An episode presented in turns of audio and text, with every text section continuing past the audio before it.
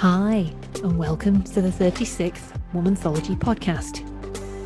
My name is Fiona Tatton, and I'll be your host. Womanthology is a digital magazine and professional community powered by female energy and ingenuity. We champion equal recognition and reward for everyone, sharing opportunities, ideas, and a deep pool of collective wisdom, supporting each other to be unstoppable. The theme of the show today is Women of History to coincide with Women's History Month. I'm going to be joined by Sarah Moshman, director and producer in film and television and long term friend of Womanthology, who talks about her new narrative film about Dr. Anna Fisher, the first mother to go into space. As ever, Ines Santos, our associate editor, will be sharing the details of the new stories in the written issue a quick reminder that you sign up for the Womanthology newsletter by filling in your details on the front page of our website. That's womanthology.co.uk. You can also join our LinkedIn community by visiting linkedin.com forward slash company forward slash womanthology and find us on Twitter, Instagram, and Facebook. Welcome to the Womanthology podcast. We have Sarah Moshman, who is a director and producer in film and television and a long-time friend of Womanthology. How are you, Sarah? Hello, Fiona. I am so good. How are you? Well, I'm okay, but we're doing this transatlantic thing, so we are opposite ends of the day. So you look all fresh faced and just like ready to start I'm like the day. ready to start the day, and you're like, let's calm it down. but it's a pleasure to catch up because it's been quite a few years now, hasn't it, since we met? You came over to Manchester, I believe. We did, and I guess that would be May 2017 when my documentary Losing Sight of Shore, which you were the catalyst for, was coming out. And so we did like an international kind of screening tour, and I finally got to meet you in person in Manchester. Yeah, so it's been, oh my gosh, five years almost. Wow. Wow, wow. Well, I think we're not getting older, we're just getting more fabulous. I mean, obviously. Obviously, goes without saying. So, uh-huh. I have some questions for you today. I'm going to start by having a bit of a recap. You've taken part in Womanthology several times since we started several written articles, but for people who missed those, we will link to them in the show notes as well. But could you give us a quick recap on your educational background and your career to date as well? Sure. So, yeah, my name is Sarah Moshman. I'm a documentary filmmaker, and um, now I'm getting more into narrative filmmaking as well. I also produce for television I direct commercials, I direct branded content. I kind of do a lot of a lot of things, but I've always loved being a filmmaker. I've always wanted to be a director, always been behind the camera since I was a teenager. So it's just been something I've always wanted to do, and I'm so grateful to be doing it. And I grew up in the Chicago area in, in the United States, in Illinois. I went to college at the University of Miami in Florida, where I studied film. I moved out to Los Angeles immediately after that, because that's apparently what you do when you're passionate about film. You go to LA or New York typically. You don't have to, but it felt like the right place for me. And so I've been in Los Angeles about 14 years, working professionally in film and television. I started in the reality TV world. So I worked on Dancing with the Stars, which I believe is Strictly Come Dancing in the UK, which is also very popular here. So I did 10 seasons on that show as a field producer, meaning that I was the one filming and interviewing the celebrity dancer couples as they pre- prepare to dance live on Monday nights. Um, it was uh, very exciting, and I traveled all over and met a lot of incredible people. But about five years into my time doing that, and as well as working on other television shows, I really had this hunger to tell my own stories, to tell more stories of women, just like Womanthology, wanting to represent women on screen and behind the camera. And I felt there was such a lack of that. Um, there still is, but things are definitely getting better moving in the right direction. But certainly in 2012, 2013, when this was happening for me, when you turn that awareness on, it's really hard to turn it off. When you start to say, hey, why am I not seeing myself or the incredible women in my life reflected back to us in our media? And so I felt like, okay, maybe I can do something about it. Maybe I should stop waiting for the phone to ring with this perfect opportunity and just create it myself. And that self empowerment really was a pivotal moment for me. And I decided to make a documentary called The Empowerment Project Ordinary Women Doing Extraordinary Things, which is, I believe, how we first connected through Womanthology. since our missions were very much in alignment. And basically, with four other female filmmakers, I drove across the United States from Los Angeles to New York and interviewed all these inspirational women along the way that I felt like their kinds of stories weren't being told. And these are women that you've never heard of. And that's the point, right? Is that why don't we hear more stories of an astronaut and a pilot and a mathematician and a biologist and a ballet dancer, you know, incredible, ordinary, quote, ordinary women who are truly extraordinary. And so that was a really incredible experience to make that film, not only to make it, but then also to share it with audiences all over the world. So that film was kind of like the little engine that could. I learned so much from making it and sharing it, distributing it into schools and groups and organizations and corporations of all sizes. I learned just a ton about grassroots film distribution and what you can do with a documentary in terms of impact, in terms of revenue, in terms of advancing your career, working with brands. We got to do all kinds of cool partnerships with that film. Um, and it just really exploded my mind as to what, what's possible Um, as a filmmaker and, and what's possible when you can reach that intersection of social impact and filmmaking. And so then we come to Losing Sight of Shore, which is Fiona yourself. You wrote me an email and I'll never forget January 2015. And you said, I came across these four women. They're called the Coxless Crew. They're about to set off across the Pacific Ocean. Thought you might want to meet them. It was like the most innocent email. and it truly was. Maybe any other person would have been like, they're nuts. Keep going about your day but something about it, and obviously you and I had interacted before and done these interviews uh, for Womanthology, so I thought, okay, sure, I'm ha- happy to talk with them. I had no expectation going into that first Skype. These are pre-Zoom days. This was very much Skype.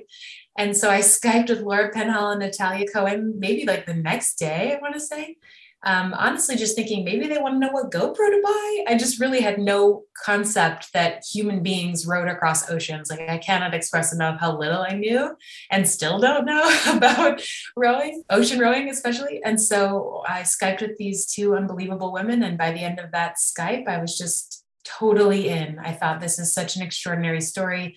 Again, it's like ordinary women doing extraordinary things. This theme kept coming to me and although I had no idea how I was going to tell the story or if they would row for a week and say, this sucks and turn around. Like I just had no idea. I just had to find out. And I was so inspired. And I thought, well, if I'm this inspired, then I think an audience would be just as inspired, if not more so. So that, that was just like the kernel of passion and, and fire within me and, and wanting to continue down this path. And so, fast forward to two years later, I mean, a very big fast forward because they, spoiler alert, rode across the entire Pacific Ocean in that time. And I supplied them with cameras and microphones and hard drives so that they could tell their own story at sea, which was unbelievable. And then I got to travel all over the world to meet them along the way. And that's to simplify it to its most basic understanding in that in the meantime i'm raising money and trying to figure out how am i going to get to the next stop. I'm applying for grants and crowdfunding and bringing on investors and it was just an unbelievable experience from all sides. Um, and then the happy ending to losing sight of shore is that we found a home on netflix worldwide. So the film premiered in may 2017 in 190 countries and it was subtitled in 25 languages and it was such an unbelievable dream come true to have the biggest audience truly possible in the world because Netflix is such a massive platform for Losing Sight of Shore so that people all over the world could be inspired by their story. And thankfully, we found some other homes for the film too. So even though we're no longer on Netflix, sadly, we have been on DirecTV and right now we're actually on Oculus, like the I VR. That. I need to have a go at that.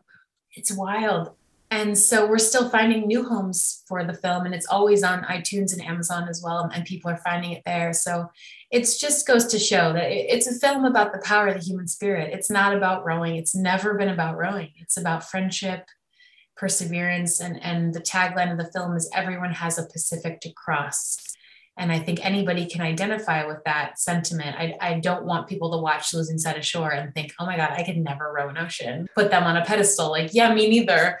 But there's more to it. It's really a metaphor about the challenges we all face in our lives. And, and if we have maybe a fraction of their bravery, we could face those challenges. So that was an unbelievable experience as well. My third feature documentary is called Nevertheless. It's all about sexual harassment in the workplace I started that film side by side with the Me Too movement unfolding. I was eight months pregnant with my daughter, And I started to feel this tremendous responsibility that I was bringing a girl specifically into the world and started to confront the biases, the sexual harassment that I had experienced working in television. And all of my friends had experienced, all my female friends specifically, certainly had a story. And I thought, well, what's going on? And, and what can I do about it? And so my way of adding to the conversation was to really kind of unpack the systems that are in place that perpetuate sexual harassment. It's less about, oh, how the mighty have fallen, or one bad guy, or one bad company, or one bad industry. I really wanted to make a film that looked externally at like, how did we get here? And what is the Me Too movement all about? And where are we hopefully going from here? So, nevertheless, as it's been a, a difficult, wonderful journey as well, like every film we finished it in February 2020. So, you know what happens next. None of the hopes for the film really came true in terms of screening it in person and being able to stand beside it like I was with Sight of Shore. So we didn't get to have a screening tour. But we've been doing some really meaningful discussions online and virtual screenings. But I still think there's a lot more life left in Nevertheless. So we're still very much getting it out into the world in a meaningful way and using it as a tool for social change. So those are my three feature length documentaries. That was a mouthful. And then I'm happy to talk about my narrative short film, which is called Unbound, which is just about done. Yes, please do. Tell us all about this. I got super excited when I read about this. Tell us all about it. What's it all about? Yeah, so just to differentiate, documentaries obviously are real stories happening in real time, and narrative films are when an actor is portraying a story. But what's cool about this film, Unbound, is that it's based on a true story. So for me, it really melds the two genres, if you will, documentary and narrative. It's the perfect bridge between documentary and, and narrative. And I've always loved narrative filmmaking, wanted to make narrative films and did in high school and college, but it's been a long time. Fiction narrative films take a bit more budget and people to make. You need costumes and you need a script and you need actors. Whereas documentaries, some awesome person from across the pond writes you an email, you pick up a camera and you get started. So it's, it's just a different beast. With this film, basically, I was talking with my friend Chrissy, who's the writer of the film, Christina Moore. And I was telling her, you know, I really want to make a short film and I want it to be explore themes of motherhood and I want it to be based on a true story. And I'm not really sure what that'll be yet, but that's really what's inspiring me right now. And she knew about the story of Dr. Anna Fisher. So basically, in 1983, Anna Fisher was part of the first astronaut class at NASA that had women. So in 1978, the, the first astronaut class was chosen, and six of those people were women, and Anna Fisher was one of them. And in 1983, she was asked to go into space when she was eight and a half months pregnant, which is insane. But it doesn't mean she went to space pregnant. People often get that mixed up but she was chosen for a mission, which means she then had to train for her mission. She gave birth real quick. She literally gave birth on a Friday and was back at work on Monday. I mean, this woman is unbelievable. But if you can imagine, your greatest dream in the, in the entire universe is to be an astronaut, and that dream happens to come true when you're eight and a half months pregnant. And I just found that intersection of motherhood and ambition to be fascinating. And so she trained for 14 months, you know, all the physical training, all the intellectual training that goes into being an astronaut. And in November 1984, Anna Fisher was the first mother to go into space. And I just thought, wow, what she must have endured as an astronaut at that time, being doubted, being questioned with such a young kid at home. So her daughter was 14 months old um, when she went to space. My son right now is 14 months old. And so I wanted to explore the, those feelings that Anna must have been going through as a mother when you've wanted to be a mother, but you've also wanted to achieve your greatest career dreams at the same time. And so my friend Chrissy did some research and, and wrote a beautiful script and we worked on it together. And then I thought, you know, the perfect person to play Anna Fisher is my friend Lauren Lapkus. And Lauren is become quite a well-known actress, but she's my friend. She's been my friend since we were 13. We grew up in Evanston, Illinois together. And I used to pass notes in the hallway in middle school, mostly about what boys we liked or did not like us, but also about our like hopes and dreams, because that's what you do, I guess. Pre-text messages. We were like writing with like glitter gel pens and a notebook that we'd pass in the hallways. I love a um, glitter um, gel pen. There's nothing oh like God. a glitter gel and pen. We need to get some glitter gel pens. When do we stop buying glitter gel pens? Because we need some. I want one right now. Um, but I even found this note that we wrote to each other in the notebook that said, Where do you see yourself in 10 to 15 years? And we were oof, 13, 14 at the time. And she wrote, I hope that I'm an actress. And I wrote, Well, I hope that I'm a director. And so this has always been our respective dreams. And it's just such a joy to see her thriving in the world. I could cry thinking about all the things that she's done and all the dreams she's achieved. And of course, she still has so much career to go, but it's just so emotional seeing someone that I love so deeply and that I've admired for so long. And she's the funniest, most wonderful person and she just became a mom as well. So it was the perfect confluence of factors. My amazing friend writing this beautiful script about a true story, and my wonderful friend Lauren being the perfect person to play Anna because she had just had a baby. So she was going through a lot of these same things. And so Unbound is a short film about the intersection of motherhood and ambition through the eyes of Dr. Anna Lee Fisher, who is chosen to go to space at eight and a half months pregnant. And the film follows her from the moment she's asked to go to space until the moment she steps up onto the shuttle. It's about a 10 minute film, and I'm, I'm really, really proud of it. More than anything, I'm so blown away by the incredible humans I got to work with on this film and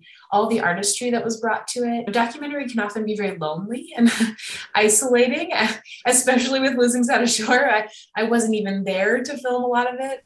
But even when I was, my crew was me and my husband and my cinematographer, just a very teeny, teeny crew because that's all I could afford.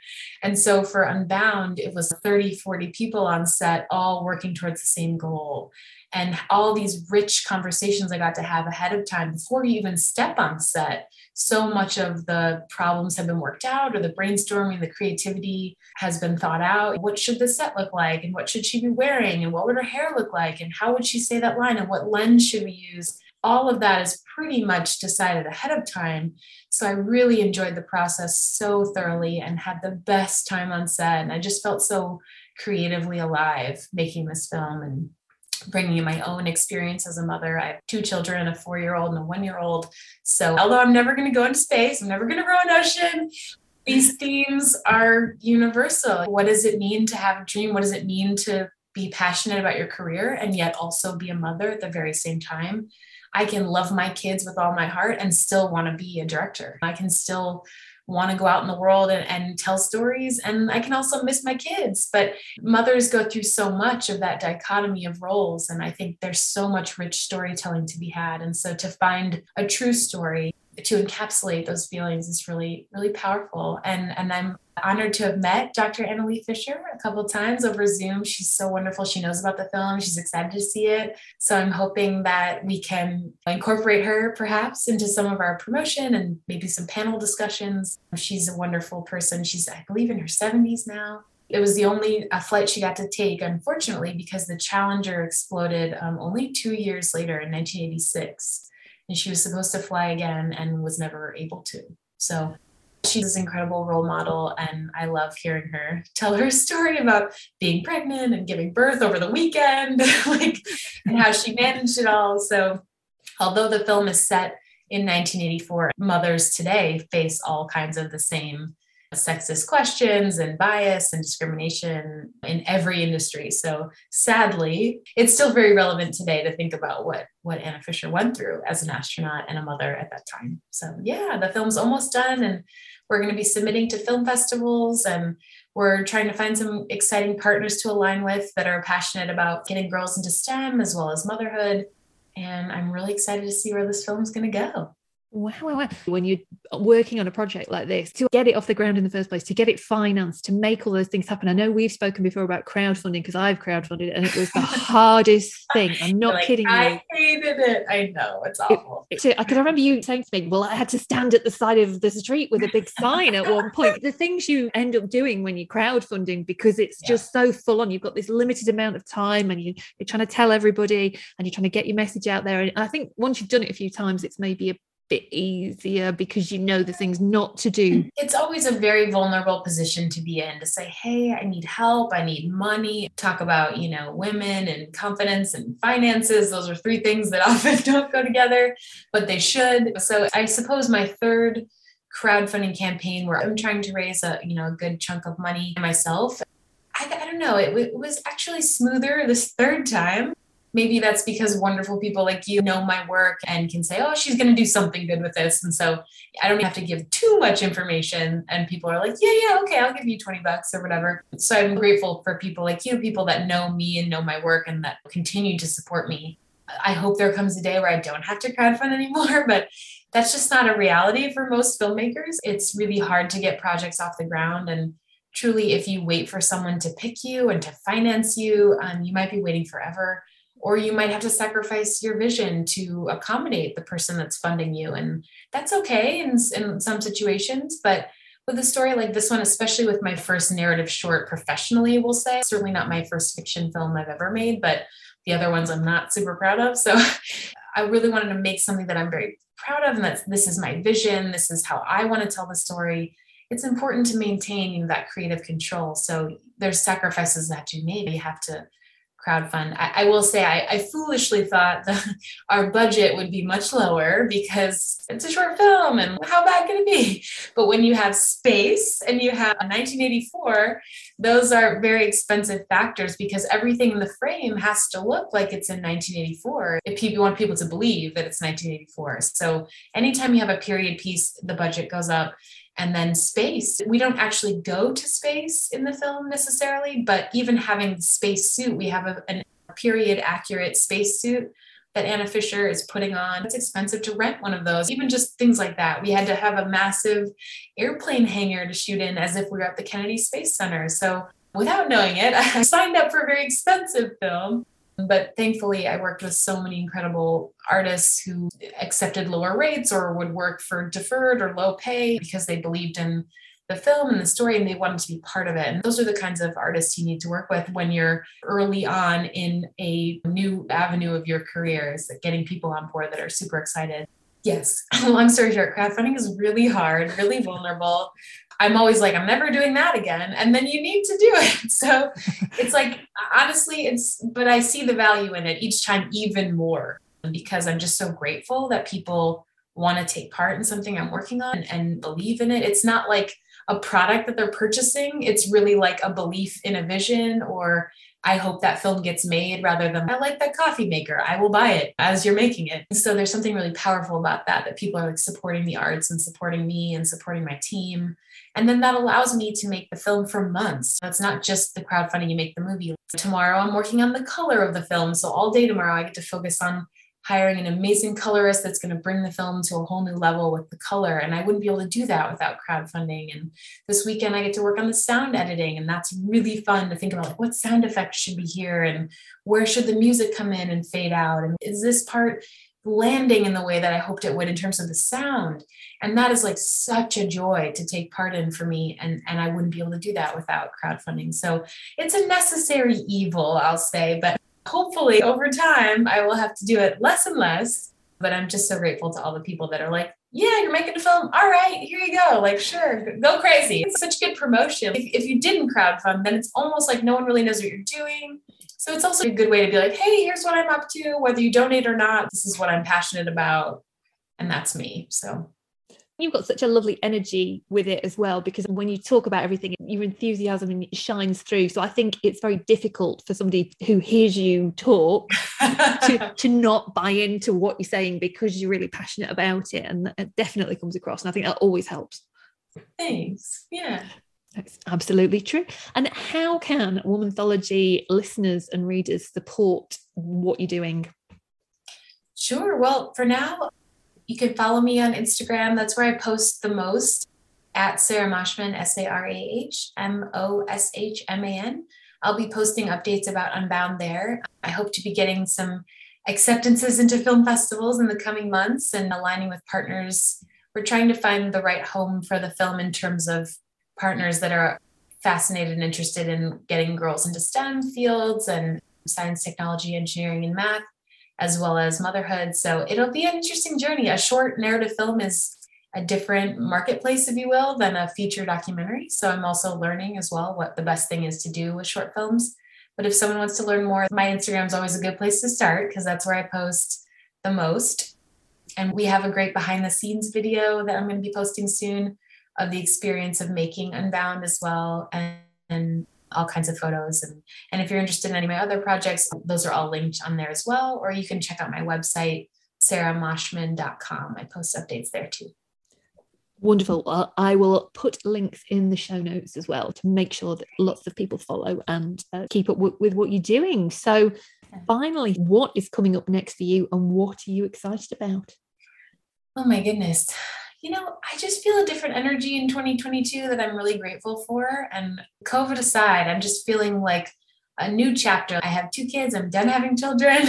I'm just feeling very much like a new version of me has been reborn, and I'm coming off a really crazy travel work week. So it feels like there's a lot more energy in my career instead of feeling like, oh, jobs are few and far between, or what am I doing next? And feeling very much in abundance with different kinds of projects. I just shot a short documentary. I'm finishing up Unbound. I'm working for an incredible nonprofit called the Representation Project which is totally kindred spirits with Womanthology. It's all about uh, gender justice and representation of women on screen. So I'm helping run their film programs for teenagers. And there's just so many exciting things happening. And I'm trying to just sit in that good feeling instead of worrying about the scarcity or, oh, what am I going to do next? Just focusing more on the abundance and, and what's possible. So uh, I hope Unbound is the first of many narrative shorts and, and features that I get to do in my career but I'm always just ready. Each day I just wake up being like, we'll see what happens today. I'm just excited to be working in television and film professionally on some projects I'm really excited about. And we'll see what happens next. Yeah. Well, Sarah, thank you. We will keep in touch and we will keep following your progress and we will keep sh- uh, cheering you on from the sidelines with massive fans of what you're doing. So, thank you so much for your time today. Hello, my name is Ines Santos. I am the Associate Editor of Womanthology, and I am here to tell you all about our new Women of History issue. The stories include Sculptor Hazel Reeves talks to us about the unveiling of her new bronze statue of Elizabeth Wolstenholme Elmy, the woman who inspired the young Emmeline Pankhurst. Hazel discusses why we need more statues of women on our streets, reminding us of the extraordinary things they have done. Andy Mycock, politics lecturer at the University of Huddersfield, tells us about the university hosting another very different tribute to the suffragettes as part of a national touring exhibition, a life sized Lego figure called Hope which is built from more than 32,000 individual pieces.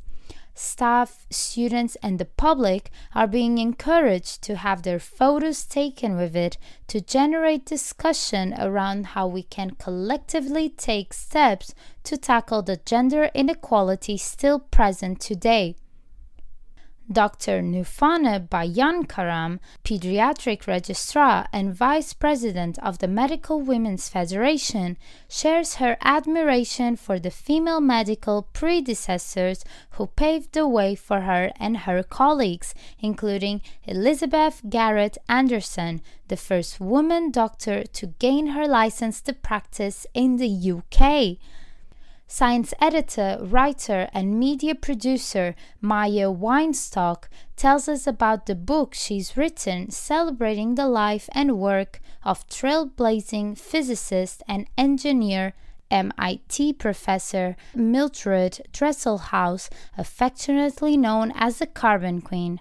And finally, Maria Devaney, Galleries and Exhibitions leader at the Royal Botanic Gardens at Kew, discusses the intrepid and exceptionally talented Marianne North, who explored the world on her own to follow her love for botanical illustration at a time when it was unheard of for women to travel solo. Do check out our website, womanthology.co.uk, to read the full stories. And that is all from me. Sadly, that's all we have time for this episode. Thank you so much for listening. Remember, if you want to support what we do, then share the link for the show on social media and also follow the show. Your feedback is really important, so please do rate and review the show in your podcast app. Join us for the next episode where we consider the best ways to eliminate the gender pay gap.